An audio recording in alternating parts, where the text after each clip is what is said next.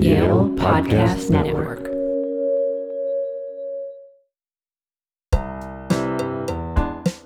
Welcome to Chewing the Fat, the Yale Sustainable Food Program's podcast that looks at people making change in the complex world of food and agriculture. I'm your host, Erwin Lee. This February, we've partnered with the Afro American Cultural Center at Yale for a special Chewing the Fat event series entitled Cooking Across the Black Diaspora.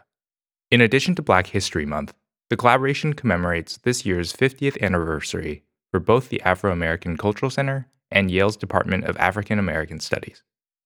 Building upon the conversations with past Chewing the Fat guests like Michael Twitty and Leah Penniman, the series celebrates the food traditions and innovations of Afro and Black identifying peoples.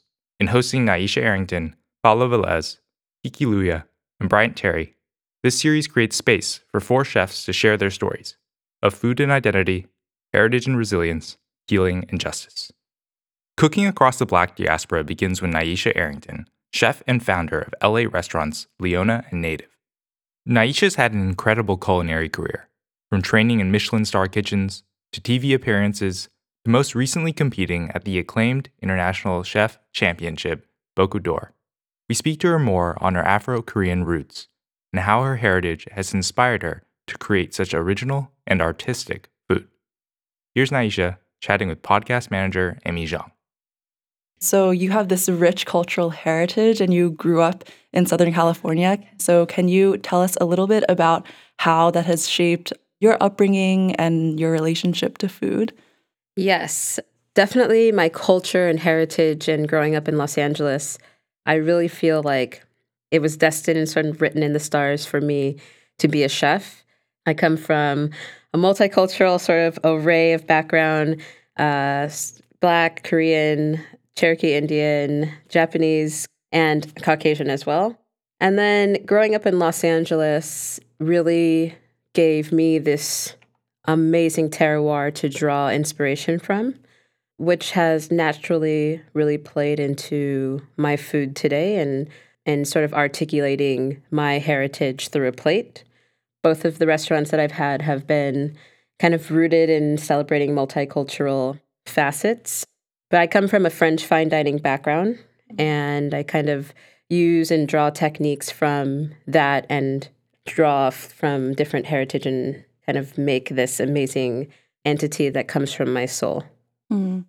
It almost seems as if there's a synergistic effect from all of the different influences. Absolutely. Right? And that comes from both tangible and intangible entities. You know, it comes from lineage and heritage, it comes from my grandmother, I say that, you know, from a love standpoint, you know, that was something that I felt through my grandmother's cooking.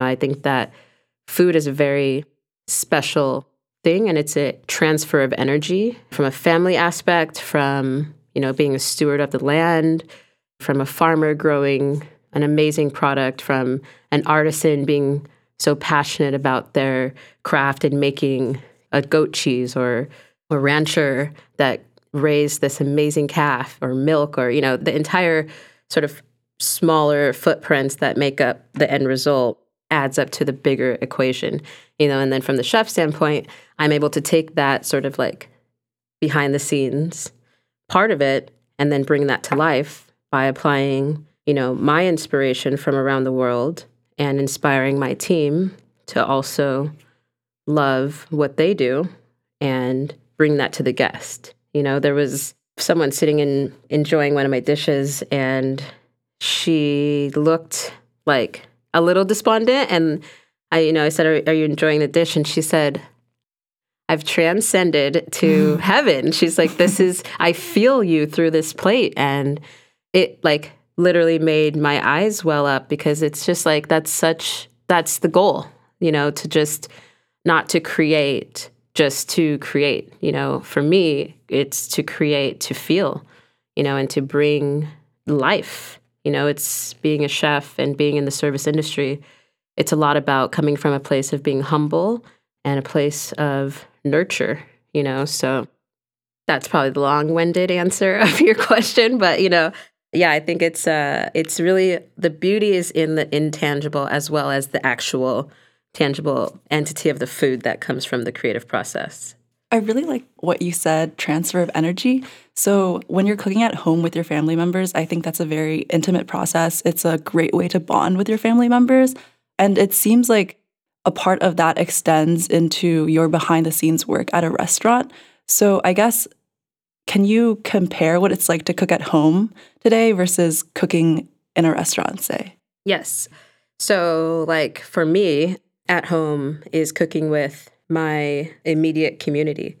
I have a small garden, and the people that are in my building, we all sort of chip in and take care of this garden that feeds us, you know. So that's sort of the immediate transfer of energy. We're all watering, tending, you know, and then it nurtures our bodies.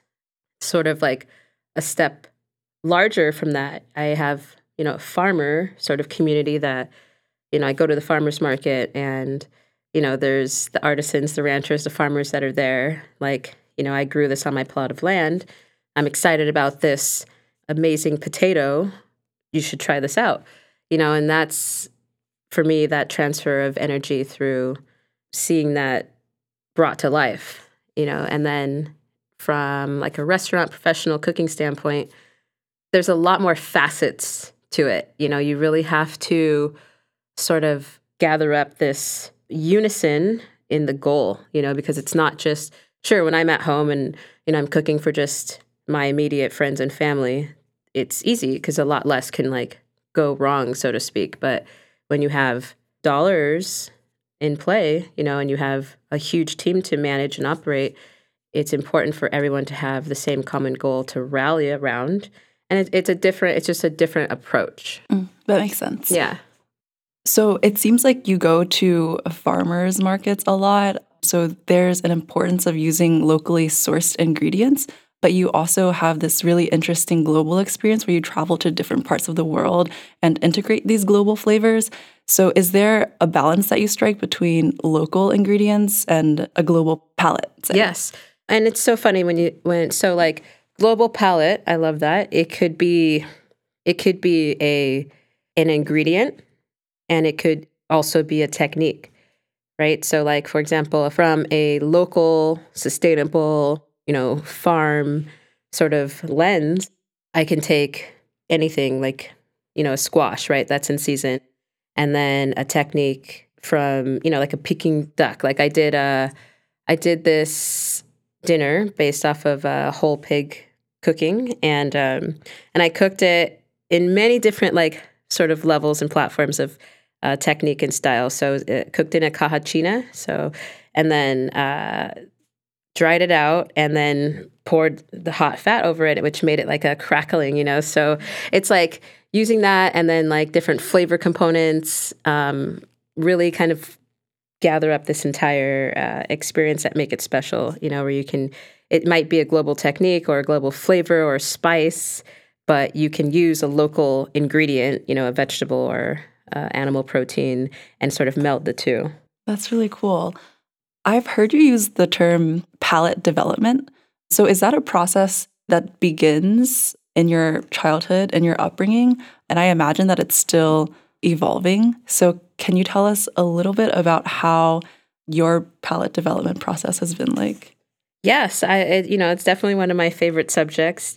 I think palate development really is an art form in itself. And ultimately, it comes from the journey, you know, and what you want to feel, right? Like when I approach a dish, you know, I always draw like, I call it my like matrix. So I'll draw like a big cross and then, you know, I'll list adjectives. Like, what's my intention essentially? Is this dish masculine? Is it feminine? Is it bold? Is it soft?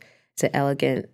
Right. So I'm already starting to like conjure these ideas about the articulation of product before it's enjoyed on the palate, right? Because it's about tapping into the senses. So when I was young, you know, I ate a lot of different, not different maybe on, from an American palate standpoint. You know, it wasn't like chicken fingers or like things like that. You know, it was octopus, it was gochujang, it was kimchi, it was bossam, it was like all these delicious, amazing flavors you know, and eating with chopsticks and understanding from a very young age, which left a huge impact on me, to understand a culture through food. It's all about the arts, you know, music as well. But to understand a culture through food, for me, that was my experience at a very young age. So that's why I kind of say like it was written in the stars for me to be a chef because I understood palate development at a very young age. And it's as simple as my grandmother cooking for me. And it's also funny stories. I learned that from a very young age through eating this like starburst. and it's funny because I remember like your parents might take you to like a corner store and you get like a treat or something. But I remember is that I'd left one of the starbursts in the back seat of my parents' car. Like it like fell in the seat or something. And I remember we were driving somewhere and I found it and it was banana flavored and it was summer, but I remember I ate it and it was soft and it was a completely different experience for me as a kid. I was like, "Oh my god, this is amazing." And so I felt like just something simple like that, you know, understanding palate is like, you know, how the food is registered in the brain from just your tongue, you know, your literal palate. So I think that over time you start to understand how these foods make you feel. Are they briny? Are they salt forward? Do they sort of hug your soul? Are they brothy? You know, all these things that register as food data. It's really through experiencing different flavors from different cuisines and and sort of delving into that creative process. That's really cool that cooking is a sort of art form. So there's a lot of experimentation, sensation going on. You can learn about a culture through food. There's different sounds, different colors. Can you tell us more about how this is an artistic, creative process? Absolutely. Yeah. So for me, you know, growing up, I've always been in the arts, whether that was painting or sculpting.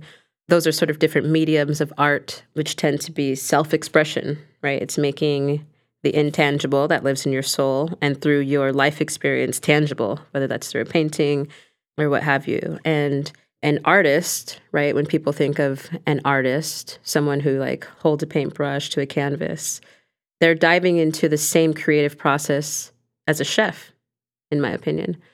For me, my palate, my palette of of articulation is temperature, it's texture, it's aroma, it's sound.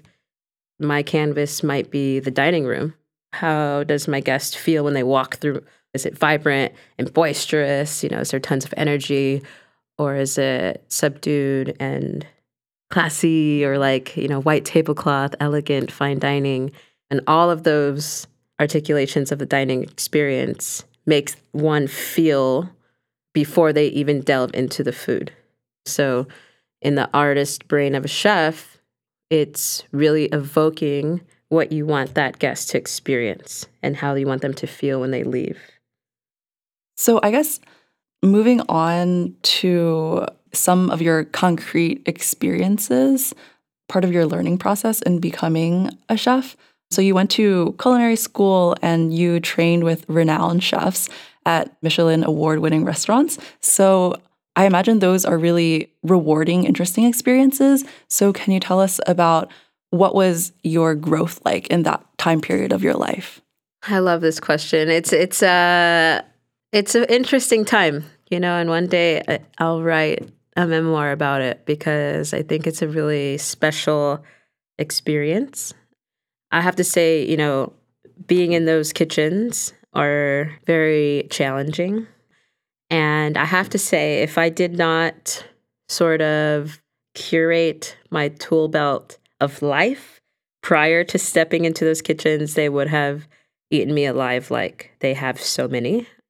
By that, I mean playing a lot of team sports, understanding that you're only as strong as your weakest link, studying martial arts, you know, almost being like a Jedi in the kitchen and having self discipline and work ethic, you know, from just my parents making me wake up in the morning and go rake the leaves or, you know, and do stuff, you know, take out the trash and just have life skills, you know, as a young adult really helped me to have staying power within myself and in the kitchen. And just this upward mobility, this tenacity to have upward mobility within my career and to want to be the best, you know, have the sharpest knife in the kitchen and not have an ego really, and just to sort of um, you know, understand how I play on this team. So in saying that, you know, it's it's definitely challenging. I, I remember, you know, seeing a lot of like really hectic things, you know, like uh, physical and verbal abuse a lot. You know, you just it, it, in the European style kitchens that that was kind of the norm back then. It's not so much anymore.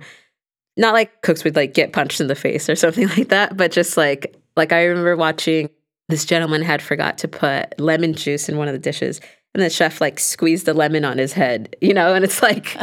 It's just, it's so, it's like degrading, you know, for people. Like they're, you know, crazy stuff. You know, this woman chef, you know, um, one of the kitchens, she was a sous chef and she she did the fi- butchered the fish wrong or something and they like threw the whole fish at her you know and just like seeing stuff like that is it's really interesting to kind of reflect on moments like that having not been in that for so long i've watched grown men do i did watch a grown man get slapped in the face open-handedly once for not uh, carving the lamb correctly. So it was like a tableside preparation. Oh my god! I know. And then he he came back after the gueridon, which is like a tableside preparation, uh, and um, the chef saw the lamb and he's and, and he'd cut it on the wrong side of the grain. He didn't cut it against the grain. He cut it with the grain, and he like ten seconds just like open hand slapped him, and everyone in the kitchen was like, and just like went back to like staring at their cutting board and was like, "Don't make eye contact," you know, and um, you know, it's just a lot of, you know, it's a high pressured environment. There's a lot of expensive product at at play, and you have to be like a robot in those kitchens, like very meticulous. There's not any sort of one thought that is not calculated. You know, you really have to look and plan out your what we call mise en place in the industry, or pre-preparation, or sort of everything in its place is the little translation, and good and bad experience in my life. You know, I learned a lot of how not to be, and I learned a lot about how to be very attention to detail oriented. You know, I learned how to manage my time because a lot of times you have this insurmountable sort of wall of like duties and tasks that you're tasked to do, and it sometimes feels like impossible. And so that's where teamwork comes into play. That's where time efficiency, mise en place come into play. You know, like you're weeded one day that your friend on garde manger maybe doesn't have so much to do. So you might be like, hey, can you help me out and pick these herbs for me? You know, and they're like, and then you do the same for them the following day. So definitely interesting experience. mm-hmm hopefully it's changing, but a lot of these European style kitchens in America are typically dominated by white men. So, how do you think your positionality in terms of your race and your gender has affected you as you navigated these spaces? Yeah, you know, I'm still I'm still asking myself this question because I have to say 17 years in this industry now, I was conditioned it, it makes you this very militant person you know you almost kind of have these like blinders on in the chef world right from like a cook standpoint where it's like you're just thinking about how can i be the best how can i be the best and nothing else really matters outside of your life like your own personal self-care like nothing else really matters and you know for so long i didn't even look at myself as i'm the only female in the kitchen i'm only, the only black female in the kitchen because I just wanted to be the best, you know, and I'd be silly to say that everyone else didn't see that. I may have not seen that, but for sure everyone else did. And maybe not in the most positive light, you know, because you get looked over a lot of times, you know, maybe from being promoted or, you know, things like that. But I have to say, for me, I really rely on um, just hard work and I really had a wherewithal about myself to just continuously have upward mobility and navigate my life in a way that I'm trying to always keep the end goal in mind. It might not be the most best case scenario at that time, but it will mean something in the future. But yeah, it's uh, definitely interesting. I have to say, like, nine times out of 10, I was the only female in the kitchen, and definitely 9.99 times out of 10, the only like black person. So it's interesting how you have to show up in the, the kitchens and then also from a macro standpoint what that means to the world you know and i have to be honest i don't think i understood my own sort of social responsibility in that. And I say that in a way that now I do. And I carry it with such admiration and great value. It seems like you did achieve upward mobility when you opened two restaurants in LA. Can you tell us about the inspiration for that and what the process was like? 100%. It's so funny because when I opened my first restaurant, Leona, you know, I waited a long time, like on paper, to open my first place. And a lot of people in LA were, were like, finally, you opened a restaurant. But for me, I just really liked being a part of a team. I liked working for in restaurants. And for me, just I wanted everything to be the perfect fit before I went to open one. And it's funny because I was actually planning to move to New York before uh, we opened. And then that was a big year. That was 2015, 16. And, you know, they named me Chef of the Year through Eater Los Angeles, which was super cool. And like top 10 dishes of all of Los Angeles. They'd written, you know, about my dumpling squash dish that was, looking back, it, it, it was a vegan dish. But, you know, my intention was not to say, like, I'm going to make the most delicious vegan dish. Like, it's just delicious. And the writing was about like how I was able to celebrate the vegetable.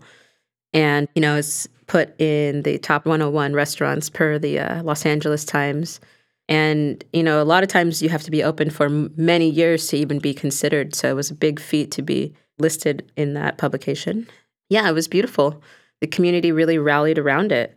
And then sort of when I thought about it, because it's it can seem like a really daunting thing. You're like, you know, I was fairly young, you know, I mean, in my early 30s opening this restaurant and like, you know, now I feel like a lot of restaurants like open and close so quickly, but I feel like when I opened it, you know, I literally pulled out my sketchbook like I always do.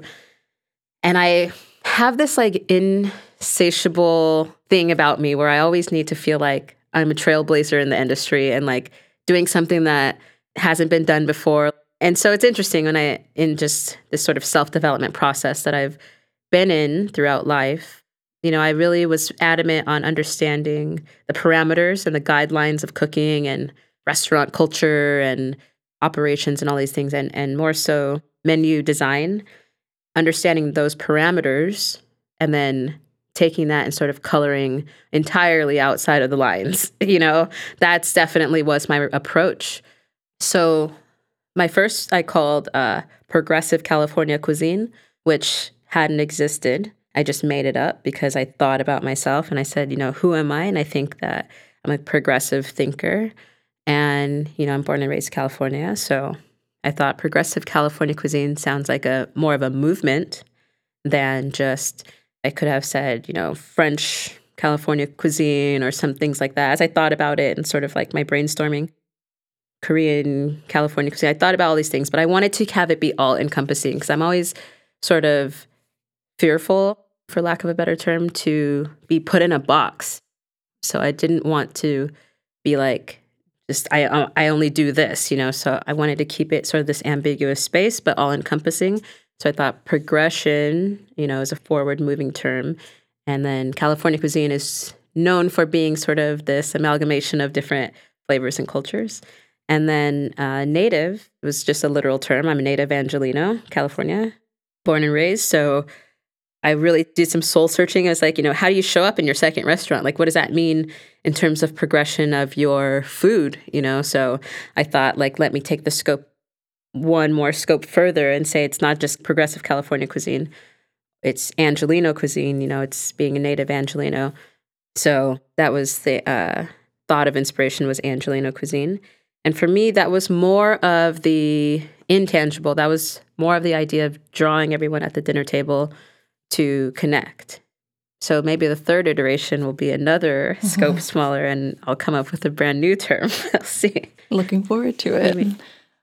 Moving on to food media, you've been on food competition shows, including Uh. Top Chef. What were your experiences like, and how do you think food media plays a role in the general public? Yeah, it's a fascinating topic. You know, these like reality based cooking competitions. I remember when I was working in this three star Michelin kitchen, this was probably 2008. And I remember the show had reached out and they wanted me to be on the competition show. And I was like not in that headspace. You know, I thought back then it was like you're either a chef, like a restaurant chef, or you're like a TV chef. And at that time it was like Bobby Flay, Emeril, you know, Gale Gand for pastry, like you know, the Food Network was really it, you know, and you had these what they call stand and stir shows of like people showing you a recipe, you know, add one tablespoon of this, you know, and voila, you know, they swap it out. And now it's kind of like all the competitions, and now it's, you know, there's lots of different other facets nowadays. But for me back then, I was like not into it, and I thought it was almost like selling out, you know, because that's what it was. You know, it just the space didn't exist which has obviously changed. But really, I started doing a lot more food media because I really want to touch a broad audience. And I feel like, sure, I can invite 150 guests into my restaurant each night. And those are like small interactions. But if I could touch 150,000 people, then that's true life legacy, you know, and you can really share your articulation of food with the broad audience. So I think that there's space for all you know, entities of this expression. But yeah, the competition shows were funny experience for sure. so when you say you want to reach a broad audience, earlier you said you you were interested in the diaspora specifically the black diaspora. So are you targeting your message in any way or not really? This is a fascinating question because for me it's a lot about self-discovery and you know when I was coming up you almost had to take up less space as a Black American, Asian American female in professional environments, right? This is all like looking back. At the time, I didn't really think about it, but you almost had to take up less space, you know, and be quieter or like not have an opinion. And now I feel empowered to share my knowledge more so than ever and be proud of my culture, right? Because it's important to show up and be responsible for other people that may look like you, you know, and maybe feel like they don't have a voice as well.